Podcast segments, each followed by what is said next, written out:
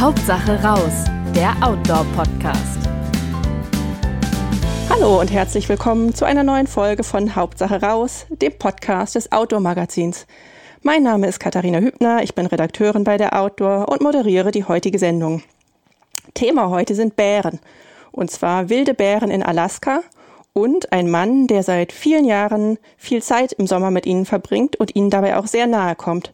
Er ist mir über Skype zugeschaltet, Dr. David Bittner, Biologe aus der Schweizer Stadt Bern. Hallo David oder Hoi. Grüß dich, Katharina. Schön, dass du Zeit für uns hast. Sehr gerne.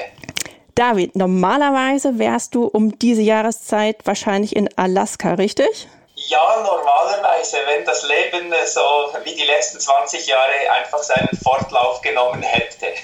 Was heißt das?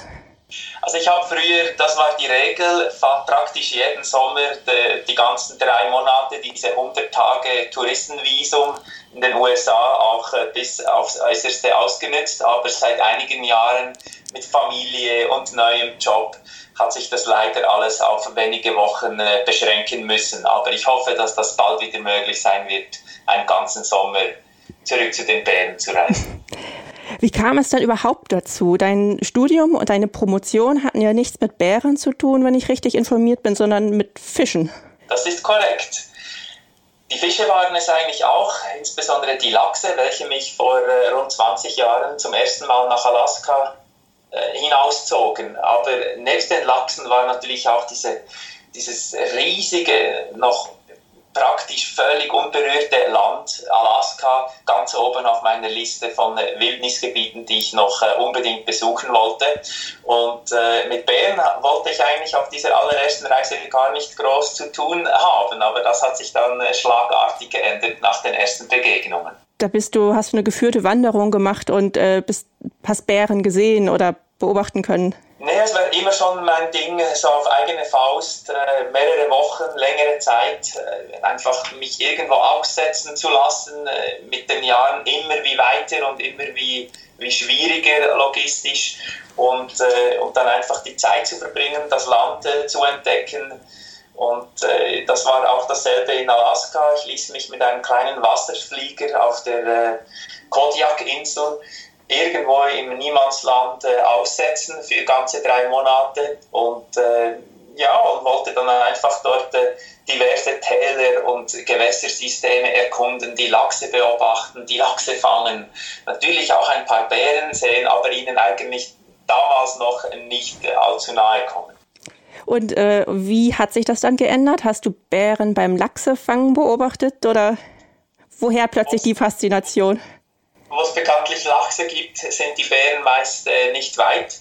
Und äh, als ich dann das eine führte zum, zum nächsten und als ich, ich war eigentlich oft unterwegs, nicht tageweise, aber doch immer so alle paar Tage Camp abgebrochen, weitergezogen. Und als ich dann eine ganz besonders schöne Stelle entdeckte, äh, ließ ich mich dort für mehrere Wochen nieder. Schlussendlich waren es ganze sechs oder fast äh, sieben Wochen. Und an diesem wunderschönen Fleckchen äh, mit vielen Lachsen in der Nähe ist mir zum ersten Mal aufgefallen, dass ich bereits nach einigen Tagen äh, das Gefühl bekam, einzelne Bären voneinander unterscheiden zu können. Und da hat es mir dann ein äh, besonders großes, äh, dickes Weibchen besonders äh, angetan. Dieser Bär ist nämlich von sich aus praktisch jeden Tag einen Schritt näher an mich äh, herangekommen. Und das hat mich innerlich extrem berührt. Es gab dann immer wie längere, immer wie nähere, schönere Begegnungen. Und das Ganze fand dann äh, seinen Höhepunkt, als die Bärin nach rund einem Monat zum ersten Mal vielleicht keine 10 Meter, 8 Meter in meiner Nähe sich dann äh, hinsetzte und sogar ein Nickerchen hielt.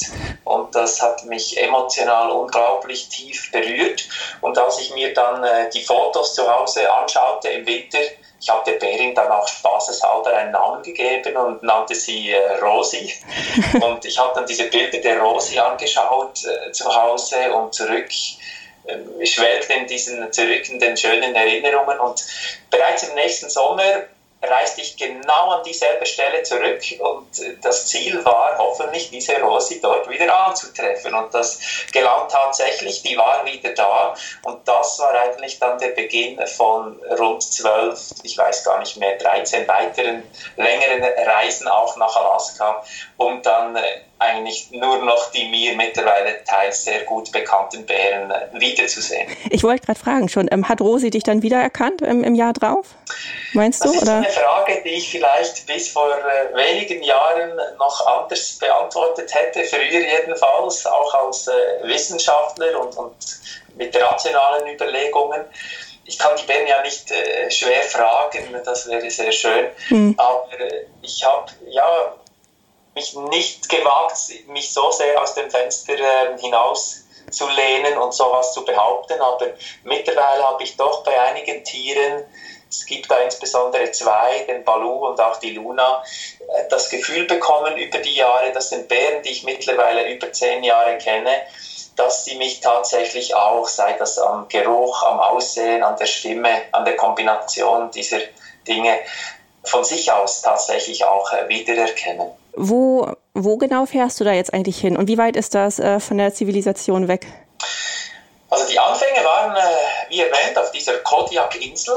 Da gibt es aber leider das Problem, dass die Bären, es gibt keine Schutzgebiete für die Tiere. Und die Bärenjagd ist dort sehr traditionell und populär. Und das äh, habe ich auch deutlich zu spüren bekommen, indem man zwar mit weiblichen und jüngeren Tieren solche Kontakte aufbauen kann, aber nicht mit älteren und insbesondere nicht mit männlichen Tieren, die mhm. natürlich besonders im Fokus stehen bei der Jagd.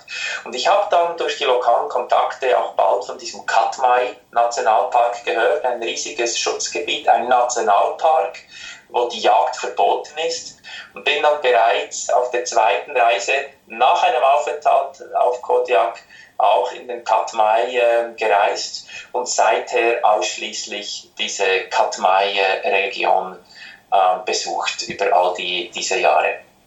Das Gebiet befindet sich Kodiak ist nach wie vor die nächste Siedlung, der Hafen dort, eine, eine Fischerstadt mit rund 10.000 Einwohnern.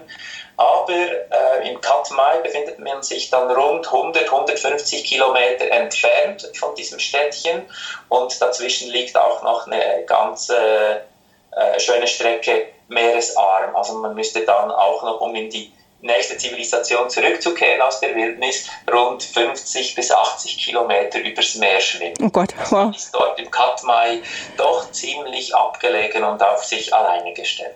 Und wie war das, ähm, als du dort das erste Mal lange warst? Ähm, gut, du bist vorher schon viel gereist, aber diese Einsamkeit, dieses Alleinsein, ist das erstmal komisch, gewöhnungsbedürftig? Ich bin eigentlich ein sehr sozialer Mensch mit einem äh, großen äh, Umfeld auch und ich habe natürlich versucht, Freunde zu motivieren, bereits für diese allererste Reise. Hat damals leider nicht geklappt und so. Die, der Wunsch, dort hinauszugehen, war einfach zu groß, also bin ich einfach äh, alleine los und habe dann auch auf dieser ersten Reise ähm, die Erfahrung machen können, dass ich eigentlich sehr gut alleine mit mir zurechtkomme, auch mehrere Wochen äh, am Stück, ohne mit mit jemandem, mit einem anderen Menschen äh, zu sprechen und die Erlebnisse zu teilen. Natürlich ist das, dass diese berührenden Erlebnisse teilen kann mit Freunden und äh, Familien, aber es macht mich es macht mir einfach auch nichts aus, auch längere Zeit alleine dort draußen äh, zu verbringen. Und ich muss ehrlich eingestehen, die Erlebnisse gerade mit den Bären sind alleine doch immer wieder mal noch intensiver, noch intimer auch, da man in der Gruppe, sei es auch nur zu zweit, grundsätzlich bedrohlicher wirkt mhm. auf ein solches Wildtier. Wie? Also Einsamkeit spielte eigentlich nie eine große Rolle. Man lernt sich, lernt sich selber auch sehr gut kennen, wenn man wochenlang alleine draußen Zeit äh, mit sich verbringt. Man äh, denkt viel über sich selbst nach, reflektiert eigene Erfahrungen, eigene Verhaltensweisen. Und ich denke, das würde vielleicht dem einen oder anderen Menschen gar nicht schaden, auch mal so, nicht nur den ganzen Verzicht, darauf kommen wir dann vielleicht noch vom zivilisierten, technologisierten Leben bei uns in der äh, normalen Gesellschaft, aber eben auch einfach mit sich selbst ja. draußen ein bisschen Zeit zu verbringen. Ja, das stimmt. Ja, das stimmt. Du sagtest es gerade schon, ähm, dass es für die Bären bedrohlicher ist, wenn noch jemand weiteres dabei ist. Jetzt kommt ja im Herbst ein Kinofilm raus, Der Bär in mir. Du bist der Protagonist. Wie war das denn dann, diesen Kameramann dabei zu haben, vielmehr den Regisseur? Haben die Bären, fanden die das komisch und vor allem man ist dann ja auch nicht ganz so mobil, wenn man das Equipment dabei hat, stelle ich mir vor. Ja, das Ganze war natürlich schon ein bisschen anfangs eine, eine Schnapsidee, aber ich war ja vorher auch schon zu zweit äh, oder auch zu dritt äh, dort draußen unterwegs. Und äh, wusste natürlich äh, mit Roman, dass ich nicht einfach jetzt mit einem unbe unbekannten Menschen so lange Zeit dort draußen verbringen möchte, sondern wir haben uns bereits einige Jahre zuvor auch kennengelernt und waren eigentlich bereits relativ gut befreundet, bevor 2013 diese drei Monate zusammen mit Roman dann zustande gekommen sind. Also das könnte ich nicht einfach natürlich mit irgendeinem mhm. Filmemacher äh, hätte ich das machen können, sondern da war auch entsprechende äh, Bekanntschaft vorher bereits vorhanden und eine entsprechende Planung auch, wie wir zu zweit, das ist wirklich der Film, ist eine Zwei-Mann-Produktion, wie wir das alles äh, eigentlich stemmen möchten. Aber das Ganze war schlussendlich low budget. Wir hatten auch selbst kein Geld, da gibt's keine, äh, da gab es keine Geldgeber zum Voraus, die das Projekt unterstützt hätten. Wir haben sehr viel auf eigene Faust auch äh, aus Eigenmitteln auch investiert und einfach mal ins Blaue hinaus ja, den Versuch unternommen, äh, zusammen dort ein Projekt an zu beginnen und äh, einige Jahre danach äh, haben wir natürlich beide große Freude, dass mit dem Bär in mir das ganze Projekt zu einem schönen Abschluss äh, kommen konnte. Woher kommt eigentlich der Titel Der Bär in mir? Ich mag mich gut erinnern, dass es äh, ja, vielleicht nicht gerade Dutzende, aber sehr viele Arbeitstitel gab. Da, es gab da Allah gesagt, das wilde Land und äh, der Bär in uns und äh, der weinende Bär oder ich weiß nicht was auch. Der weinende Bär. Und hat sich dann so hin und her und der Bär in mir war eigentlich einer der ersten Vorschläge. Und wie so oft, äh, ja, kommt man auf diesen ersten Vorschlag, das erste spontane Bauchgefühl dann zurück. Und äh, schlussendlich haben sich dann mehrere Leute, nicht nur Roman und ich, sondern ich war da ja auch nur im, am Rande involviert, dann in die ganze Post-Produktionsgeschichte. Aber äh, die meisten Leute haben dann den Roman auch noch, denke ich, motiviert, dass dieser Titel der einzig richtige ist für diesen Film. Ich hatte ja äh, das Glück, den Film schon anschauen zu können.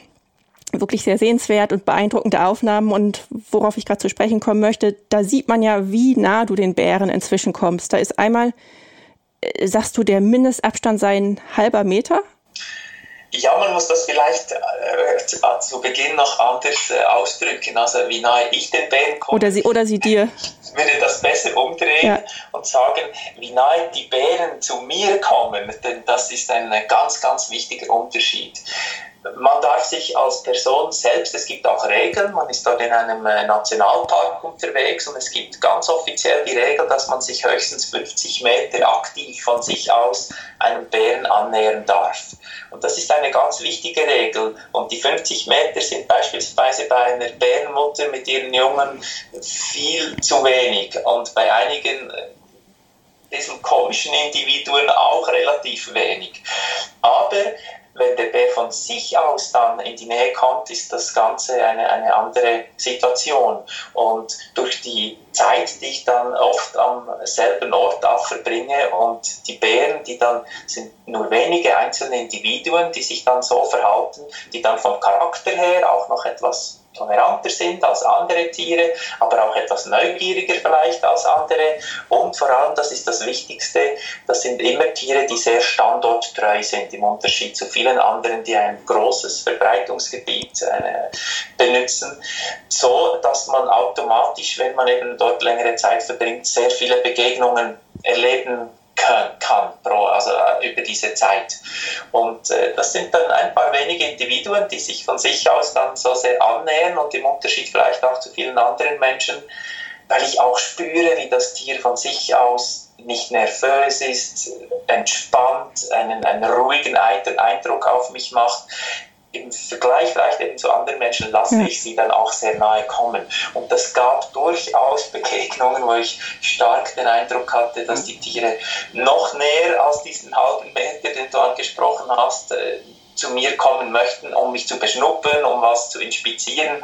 Aber da versuche ich dann jeweils mit der Stimme, so vielleicht schon bereits auf einem Meter, mich vielleicht mit einer etwas ernsteren, tieferen, lauteren Stimme mir den entsprechenden Respekt zu verschaffen und dem Tier äh, einfach klar zu machen, dass diese symbolische Grenze, die für mich eine sehr wichtige Bedeutung hat, dass diese nicht überschritten werden soll.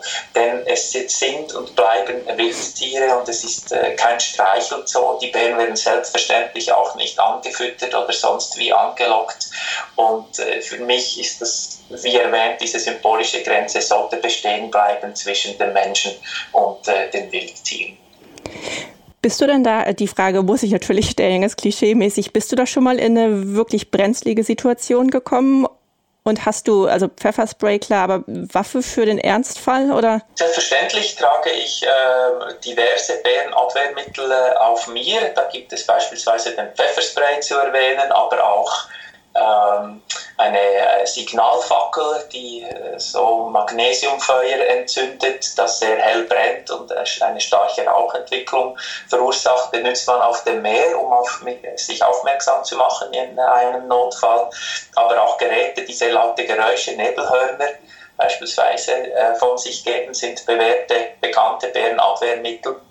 Und äh, das macht einen riesigen Unterschied für mich, ob sich ein Tier nähert, das ich bereits sehr gut kenne, dem ich auch bereits ja. einen Namen gegeben habe, oder ein mir noch fremder Bär. Da ist immer ein entsprechender Adrenalinspiegel, ähm, der hochschießt und, und Ängste, die hochkommen. Man ist ganz anders vorbereitet auf eine mögliche Nähe nähere Begegnung. Aber wenn das die, die Luna ist oder der Baloo, die ich so gut kenne, dann ist man einfach auch von sich aus völlig entspannt und ruhig. Und ich denke, das spüren die Tiere auch. Und das ist auch mit ein Grund, dass die Tiere von sich aus dann so ungestört sich so nahe mir annähern und dann manchmal sogar ein Nickerchen halten, ihren Fisch direkt neben mir fressen oder äh, schon auch mal eben auch längere Zeit da äh, sich hinlegen und ganze stundenlange ja, Ruhepausen dort einlegen. Also die Bärenabwehrmittel ist sicher was ganz äh, Wichtiges zu erwähnen, aber auch die sonstige äh, Sicherheitsvorkehrungen, das sei beispielsweise der Elektrozaun erwähnt, ja. den ich jeweils um mein Lager aufspanne, um einfach neugierige Bären von meiner Ausrüstung, aber auch den Nahrungsmitteln, die selbstverständlich auch alle Bären sicher in sogenannten Bärencontainer verpackt sind, einfach auf Nummer ganz sicher zu gehen, dass da kein Bär in, ins Lager kommen kann. Natürlich den Lagerplatz, den suche ich nach bestimmten Kriterien aus. Ich möchte nicht neben oder auf einem Bärenpfad, einem häufig benutzten Bärenpfad campieren.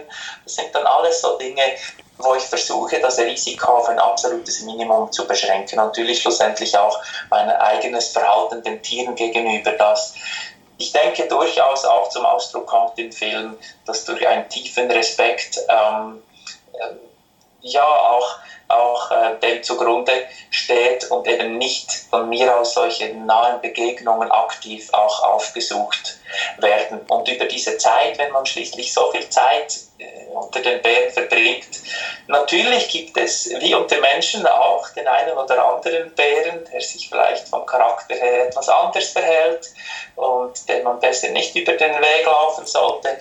Und äh, da gab es natürlich über all die Jahre die eine oder andere nicht brenzlige Situation, aber einfach, ich würde mal sagen, unangenehme Situation, wo sich das Tier einfach mir gegenüber anders, nicht normal verhält und, und man ganz stark zu spüren bekommt, dass meine Anwesenheit das Tier sichtlich auch äh, stört, beunruhigt oder äh, ihn eben auch das Tier bedroht. Und äh, Schlussendlich kommen diese brenzligen Situationen natürlich auch äh, sehr kompakt im Film vor. Und das wäre vielleicht auch ein bisschen meine Kritik am Film, dass es nicht das wahre Bild der Tiere widerspiegelt, weil wenn man das die wirkliche Realität zeigen wollte, dann würde sehr wahrscheinlich gar niemand den Film im Kino anschauen, weil die Tiere, das sind Wildtiere, die sich äh, den Menschen gegenüber grundsätzlich scheu und, äh, und auf große Distanz ähm, nur annähern und, und ja, einfach zurückbleiben und äh, und es braucht, das sind natürlich die äh, speziellsten Momente sehr kompakt im Film auch entsprechend dargestellt, um den entsprechenden Spannungsbogen mhm. natürlich auch mhm. in einer anderen Art äh, zu behalten. Eine ganz, eine ganz andere Frage noch. Ähm Du sprachst gerade über, äh, über den Proviant. Was isst man denn? Also, also drei Monate lang, da ist ja irgendwann mit, mit frischen Sachen ist wahrscheinlich ganz schnell Sense. Also einfaches Trekking, Futter oder ja, das, äh, das ist in der Tat so. Man muss da ein bisschen auch erfinderisch werden, aber zum Glück äh, bietet sich in Alaska eine Situation an, wo man sich sehr gut auch eigentlich ausschließlich von der Natur selbst ernähren könnte. Das Einzige, was man braucht, ist, ist eine Angel und, und ein bisschen Schnur äh, grundsätzlich. Aber es gibt nebst den äh, selbst zu fangenden Fischen in den Süßgewässern, Flüssen und Seen Forellen, Lachse, äh, Saiblinge gibt es natürlich auch jede Menge Fisch im Meer zu fangen. Es gibt Krebse an der Küste, es gibt Beeren, wunderschöne große Himbeeren dann äh, zu sammeln. Es gibt Pilze im Herbst, es gibt essbare Pflanzen, da gibt es eine ganze Menge. Trotzdem versucht man sich den Aufenthalt so angenehm wie möglich zu gestalten und nimmt äh, durchaus auch das eine oder andere mit, das sehr lange haltbar ist und da gibt es, äh, ja, wenn man sich die Zeit nimmt in einem so großen Supermarkt, durchaus das eine oder andere, das mich noch heute immer wieder mal überrascht, dass man mal ausprobieren könnte mhm. und, äh, und mitschleppt. Aber natürlich ist man auch vom Volumen her, man ist sehr eingeschränkt, man nimmt keine Büchsen mit, man nimmt keine äh, Glas, äh, Sachen in Gläsern mit, man versucht natürlich auch den Abfall auf ein absolutes Minimum zu reduzieren und selbstverständlich wird das Ganze auch wieder äh, zurückgenommen in die Zivilisation, also außer Fotos und äh, Fußabdrücken bleibt da draußen natürlich nichts äh, zurück. Aber wenn man dann wieder zurück in die Zivilisation kommt, dann fängt natürlich das ganze Schlaraffenland an. Angefangen mit einer heißen, langen, warmen Dusche und dann äh, natürlich zu den ganzen tollen Esswaren, die ich seit Monaten nicht mehr äh, ja, zu mir nehmen kann, konnte. Und ich genieße diese Zeit des Zurückkommens jeweils immer wieder äh, sehr, da der Verzicht doch auch immer nicht ganz einfach ist. Und als jemand, der sehr gerne gutes Essen ähm, ja, ähm, liebt, der äh, ja, darf eben dann schnell mal sehr viele Sachen, ja, worauf man dort draußen auch verzichten muss, leider. Gibt es was, worauf du dich speziell freust? Hast du dann irgendwas, oder eine Tradition, was es dann als erstes gibt zu essen oder nach Lust und Laune? Ah, das eigentlich wäre das jetzt was, äh, das sage ich nur ungern, aber ja, da gibt es was. Da würden vielleicht ein paar die Nase rümpfen und andere ein bisschen schmunzeln. Aber man hat dort draußen ein riesiges Fettmanko. Äh, man sehnt sich einfach nach irgendwas extrem Fettigem zu essen. Selbstverständlich habe ich auch etwas Öl mit dabei und brate mal den Fisch. Äh, und trotzdem ähm, entsteht dieses Fettmanko. Also ich, äh, ja, ich, ich habe Mühe, das zu, äh, das zu erwähnen, aber es ist leider wirklich so. Ich bin sonst jemand, der diese Buden wirklich meidet. Aber das Erste, was ich mache, ist, ich gehe in einen McDonalds und hole okay. diese Fritten und diese Burger, welche nur so saften vom Fett. Und, äh, und das ist so die erste Mahlzeit, wonach ich mich richtig sehne. Und dann fängen dann die kulinarischen äh, ganzen äh, Schleckereien dann äh, an. Aber das ist in der Tat was ganz äh, Fettiges oder so Fish and Chips, sowas, dass man sich dann gönnt als allererste Mahlzeit zurück aus der Wildnis. Alles klar, viel Fett. Ähm, nimmst du denn auch ab, während du da bist, oder? In der Tat, ich könnte ein Diätprogramm auf die Beine stellen. Äh, Bittner-Diät, abnehmen garantiert. Also da draußen, vor allem durch die Ernährung, aber natürlich auch durch die ständige Bewegung, durch die Aktivität, ständiges Ausgesetztsein dem Wetter. Meistens ist das ja auch äh, etwas kühler dort in Alaska. Ähm, da nimmt man automatisch, verliert man Kalorien und, und äh, und ja, das Abnehmen ist fast ist traditionell, ist, ist garantiert und das sind dann so während drei Monaten doch einige Kilos, die man verliert, je nach Gewicht äh, beim, äh, beim Startzeitpunkt der Reise. Und die Hörer sehen dich ja gerade nicht, aber David ist auch so recht schlank, würde ich sagen. nee, nee, ich habe schon wieder ein bisschen ein Polster. Es ist Zeit, dass ich wieder nach Alaska gehe und ein paar Kilo verliere. ähm, da fällt mir noch gerade wieder ein, äh, vom, vom Essen zum Fressen. Es gibt da im Film auch eine Szene, die fand ich sehr beeindruckend. Da kommt ihr zu einem Platz, wo wohl ein Kampf stattgefunden hat. Da sind ganz viele Tatzenspuren und dann gräbst du so ein bisschen und dann hat da tatsächlich ein Bär seinen, den anderen Bär eingegraben. Und zwar wohl nicht, um ihn zu begraben, sondern als Proviant. Genau. Das ist eine der ganz äh, speziellen äh, Situationen, die im Film zu sehen sind. Man darf nicht vergessen, dass wenn man so viel Zeit, das sind mittlerweile bei mir, sind das, ich weiß, habe es nie zusammengezählt, aber sicher zweieinhalb Jahre am Stück, die ich dort draußen unter den Bären verbracht habe, über die letzten 20 Jahre. Und mit so viel Zeit dort draußen ist das die Chance, ich drücke das mal so aus, oder eben das Risiko, je nachdem, wie man sieht, ähm, auch größer, was ganz Spezielles zu erleben. Und das war mit dieser Szene, mit äh, dem Bärenkampf so, den wir nur ganz knapp verpasst haben. Und das Verhalten, das dann der Bär, also das ist nicht normales Bärenverhalten, dass es da außerhalb der Paarungszeit oder auch weit weg von irgendeiner äh, tollen Nahrungsquelle wie einem Lachsgewässer, äh, kommt es zu dieser Begegnung zwischen zwei Bären und die, die artet einfach völlig aus und endet mit dem Tod mhm. des einen Kontrahenten. Die Tatsache, dass dann äh, der Gewinner seine, seine Beute vergräbt, ist normales Bärenverhalten. Wenn ein Bär ein Kadaver findet oder eine angeschwemmte Robbe bei Ebbe am Meer oder äh, im Frühling irgendein Hirsch, der von einer Lawine verschüttet wurde und dann zum Vorschein kommt, das ist ganz normal, dass er versucht, seine Beute dann von anderen Konkurrenten, äh, also Artgenossen, aber auch anderen äh, Tieren wie Wölfen oder auch Krähen, Aasfressern mhm. zu verstecken und einfach Material äh, aufhäuft, das er gerade in der Umgebung findet. Dreck, Sand, Blätter, Erde, was er gerade da um sich hat. Und meistens setzt sich dann der Bär bauchwärts auf, auf diese Beute drauf, um sich dann die nächsten Wochen, je nachdem, was, was drunter liegt, dann auch davon zu ernähren.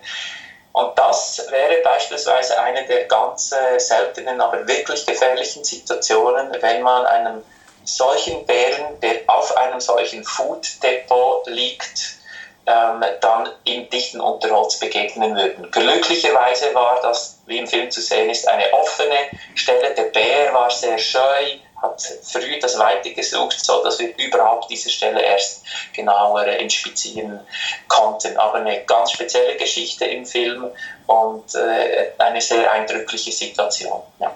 Seid ihr dann nochmal hingegangen zu der Stelle später oder? Wir haben die Stelle wochenlang, das äh, ging etwa zweieinhalb Wochen so, dass äh, wir jeweils äh, am Tag darauf bemerkten und sehen konnten mit unseren Ferngläsern, dass der Bär in der Nacht zurückkehrte, um sich von äh, seinem Opfer da zu ernähren. Aber tagsüber war dort nie ein anderer Bär zu sehen.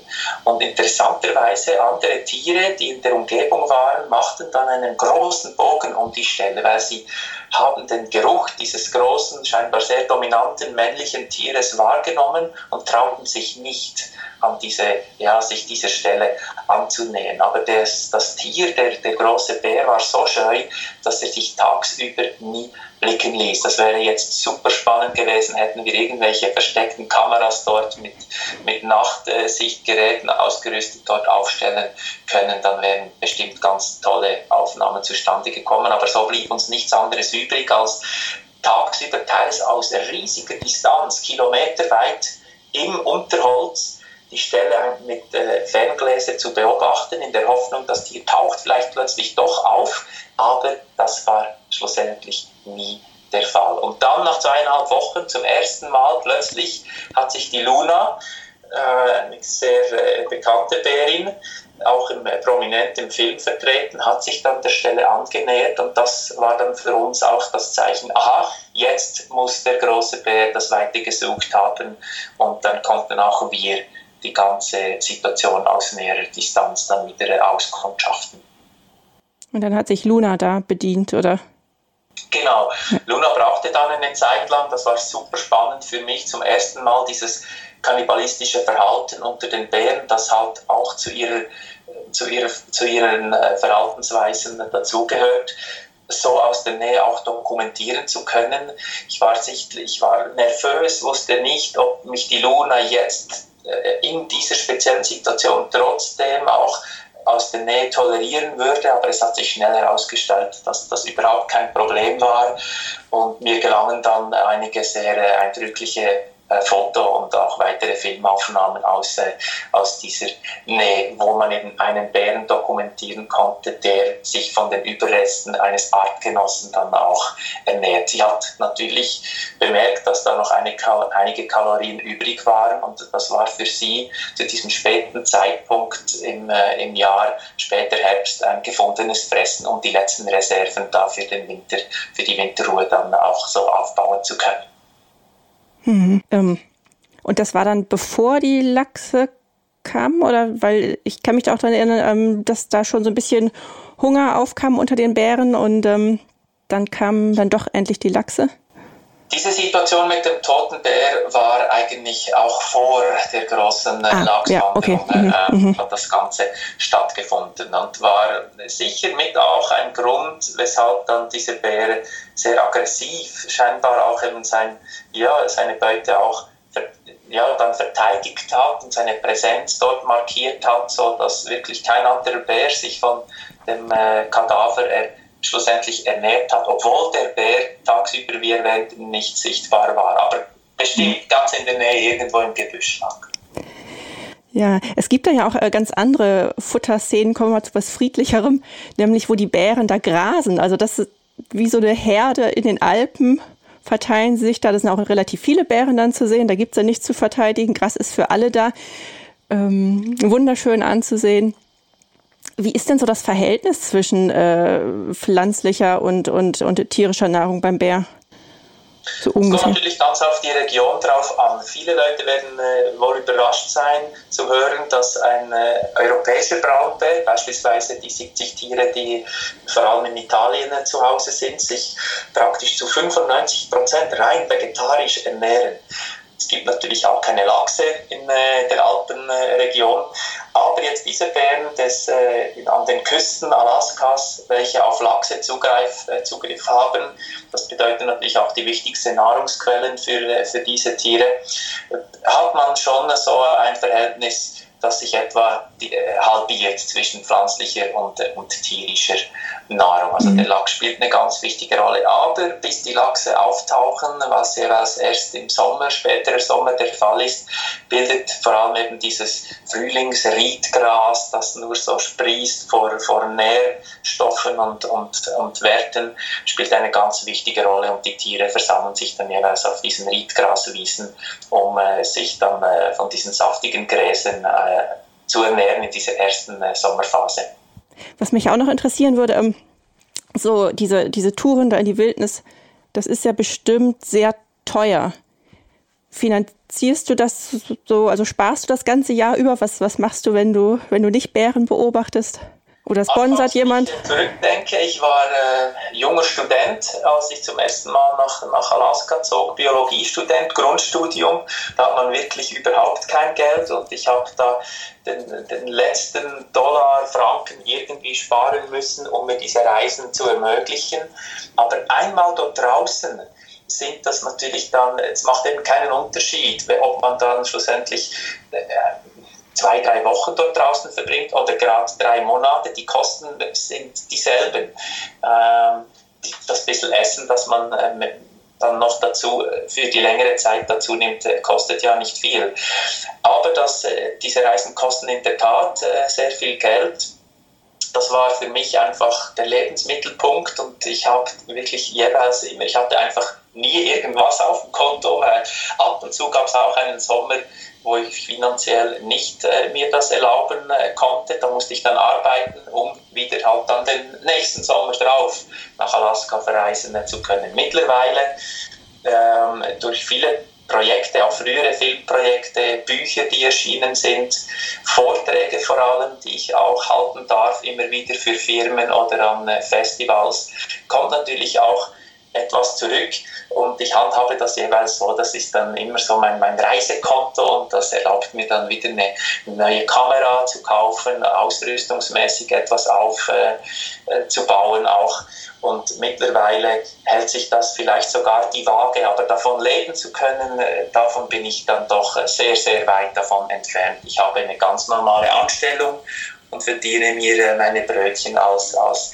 als Beamter, was die viele vielleicht gar nicht glauben würden, aber ich, es macht mir auch Freude, mich für, die, äh, ja, für den Lebensraum, vor allem der Fische, die Gewässerlebensräume, mich aktiv einsetzen zu können. Aber falls ich dann plötzlich doch mal die Möglichkeit hätte, und zu sehr viel Geld kommen würde. Ich spiele leider kein Lotto, aber vielleicht gibt es mal jemanden, der äh, mein Bärenforschungsprojekt gerne unterstützen würde.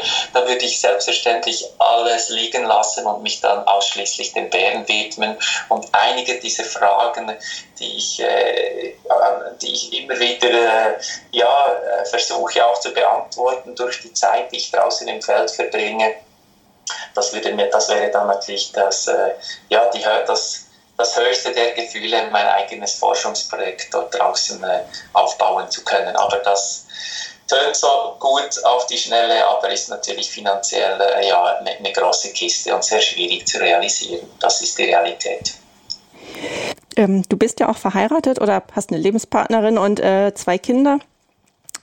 Kommen die mal mit oder machen die sich Sorgen, wenn du weg bist? Oder gibt es auch noch ein Familienurlaub oder wie handhabt das, ihr das? Das ist gerade in Planung. Meine Frau Cecile, sie hat mich schon dreimal ähm, vor, bevor die Kinder dazu kamen, äh, dort draußen begleitet, längere Zeit.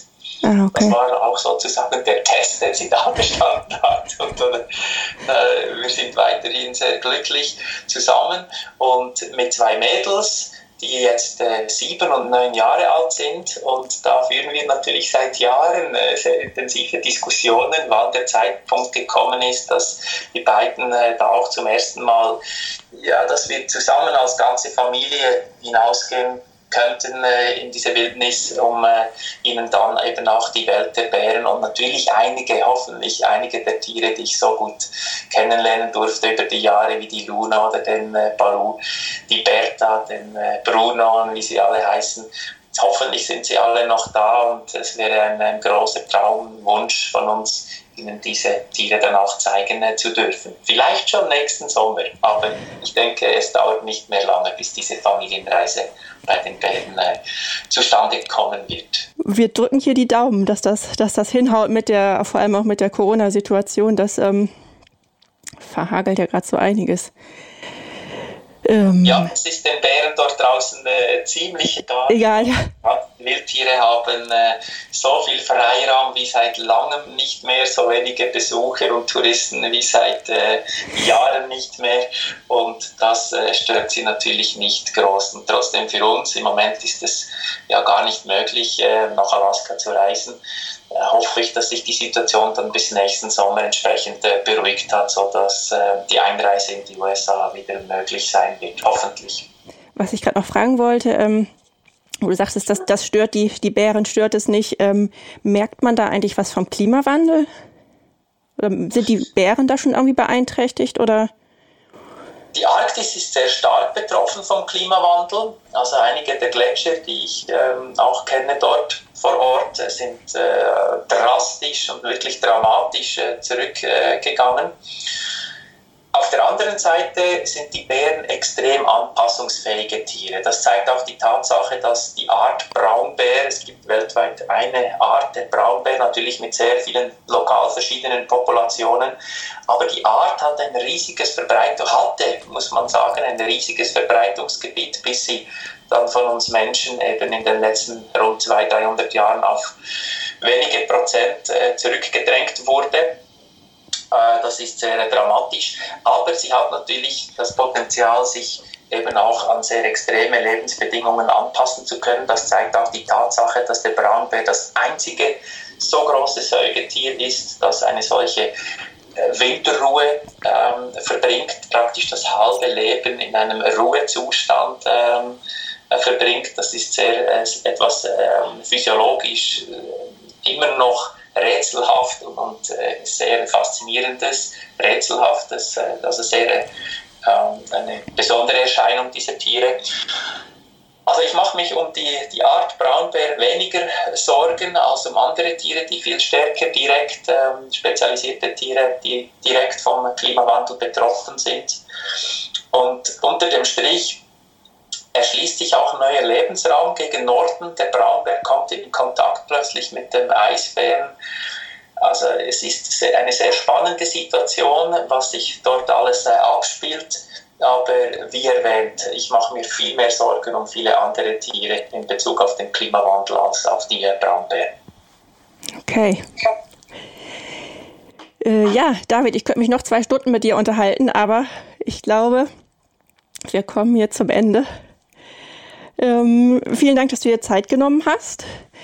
Den Bär kann ich wirklich, äh, den Bär, genau, den Film Der Bär in mir kann ich auf jeden Fall wärmstens empfehlen. Wer mehr darüber wissen möchte, schon mal surft zu www.derbairinmir.com. Ab 15. Oktober im Kino, richtig? Ich glaube, das ja. passt so, ja. Im Herbst wird das äh, im Oktober der Fall sein. Ja, genau. auch. Dann, David, dir alles Gute. Wie gesagt, wir drücken die Daumen, dass es bald klappt mit der Reise. Und dann. Herzlichen Dank fürs Gespräch, Katharina. War ganz toll. Gute Zeit. Mach's gut. Alles Gute. Tschüss. Ja. Besten Dank. Genau. Und nach da draußen, wenn euch unser Podcast gefällt und ihr keine Episode verpassen wollt, dann abonniert uns gerne gleich hier als Podcast oder auch unsere Newsletter auf www.outdoor-magazin.com. Natürlich findet ihr euch uns auch bei Facebook, bei Instagram, gedruckt am Kiosk oder per Abo in eurem Briefkasten. Ciao und bis bald. Hauptsache raus, der Outdoor-Podcast.